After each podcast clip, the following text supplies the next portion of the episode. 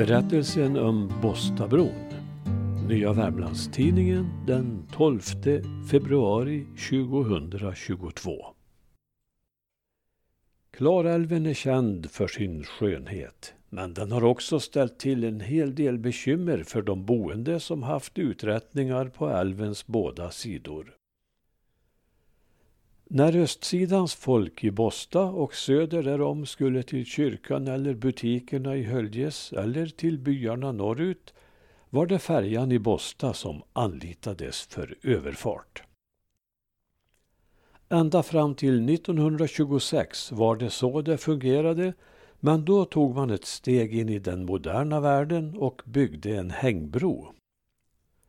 Sådana broar fanns redan i Höljes från 1918, Kärrbackstrand 1913, Sysslebäck 1921 och Långflon, okänt byggår. En bro av stabilare slag för färd västerut, Klarabro, byggdes redan 1895. Vintertid färdades man före broarnas tid på stadig is och när höstkölden började skapa isremsor på stränderna gjorde man isbroar av dessa.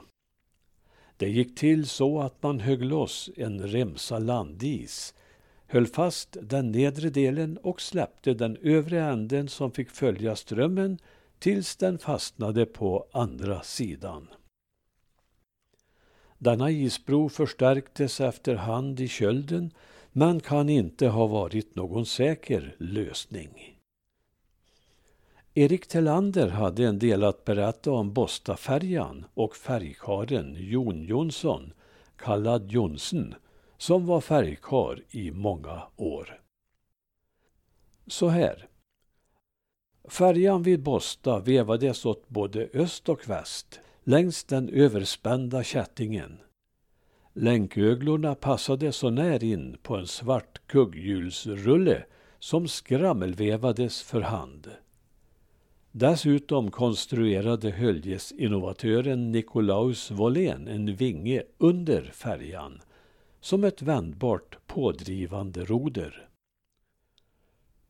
Den tunga färjan nära på självdrog sig nu över älven. Dessutom fanns en extra vev mittemot. På samma vevrulle, utsides. Han som vevade stod på en liten plankplattform med trästaket. Bostafärjan kunde transportera en bil i taget över älven men biltrafiken började komma igång på 20-talet och det kunde rent av bli köbildning vid färjan.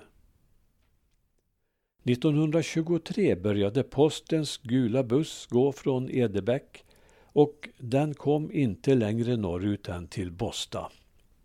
Nu skulle det bli ändring på detta. Det bestämdes att en bro skulle byggas. En hängbro skulle det bli. Höga betongpelare byggdes som ändfästen på bägge sidor av älven under ledning av ingenjör Bergenhult från Sysslebäck.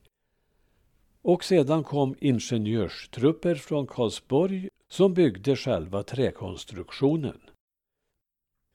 1926 påbörjades bygget och redan i augusti samma år var bron klar för invigning. Nu kunde postens bussar ta sig över. Bron var byggd för att hålla en buss, men vid ett tillfälle blev bussen trasig och måste boxeras över älven av en annan buss. Då lär bron ha sviktat så att körbanan nästan nådde vattenytan. Efter 30 års slitage började bron förstås bli sliten och under tiden som kraftverksbygget pågick norr om Höljes byggdes en modern stadig betongbro som skulle hålla för nya tidens trafik. 1955-56 pågick arbetet och troligt är att ingenjörer från dammbygget anlitades även för detta bygge. Åren runt 1970 förbättrades vägen såväl söderut som norrut från bron.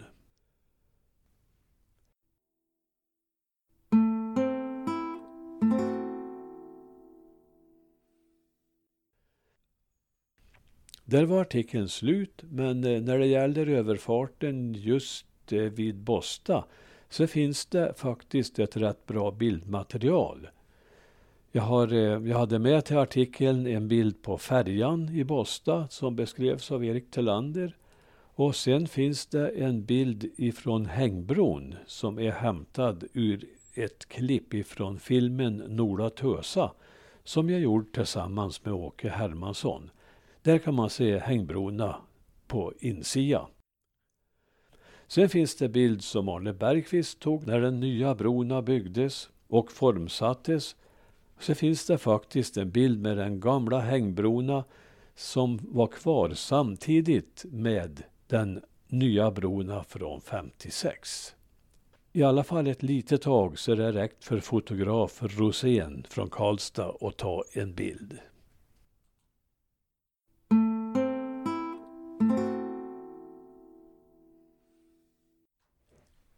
Strax efter att den här artikeln vart publicerad i Nya Värmlandstidningen så fick jag av en händelse mig tillsänd en bunt med gammal Värmlandstidningar ifrån 1860-talet. Och detta var alltså tidningar som har tillhört löjtnant Wilhelm Edgren. Den person som har betytt mest för nordvärmländska kommunikationer.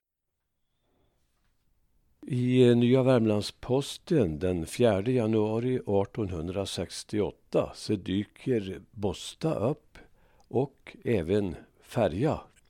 Jag läser det här på dåtidens uppstyltade prosa.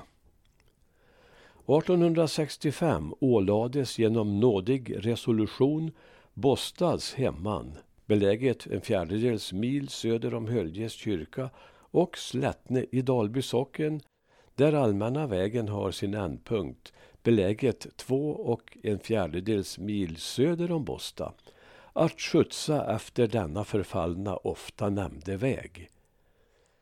Detta innebar alltså att Slättne och Bosta, som bägge två var gärdsgiverihemman, med skjutsskyldighet dessutom, blev ålagda att se till att vägen var i bra skick mellan Slättne och Bosta.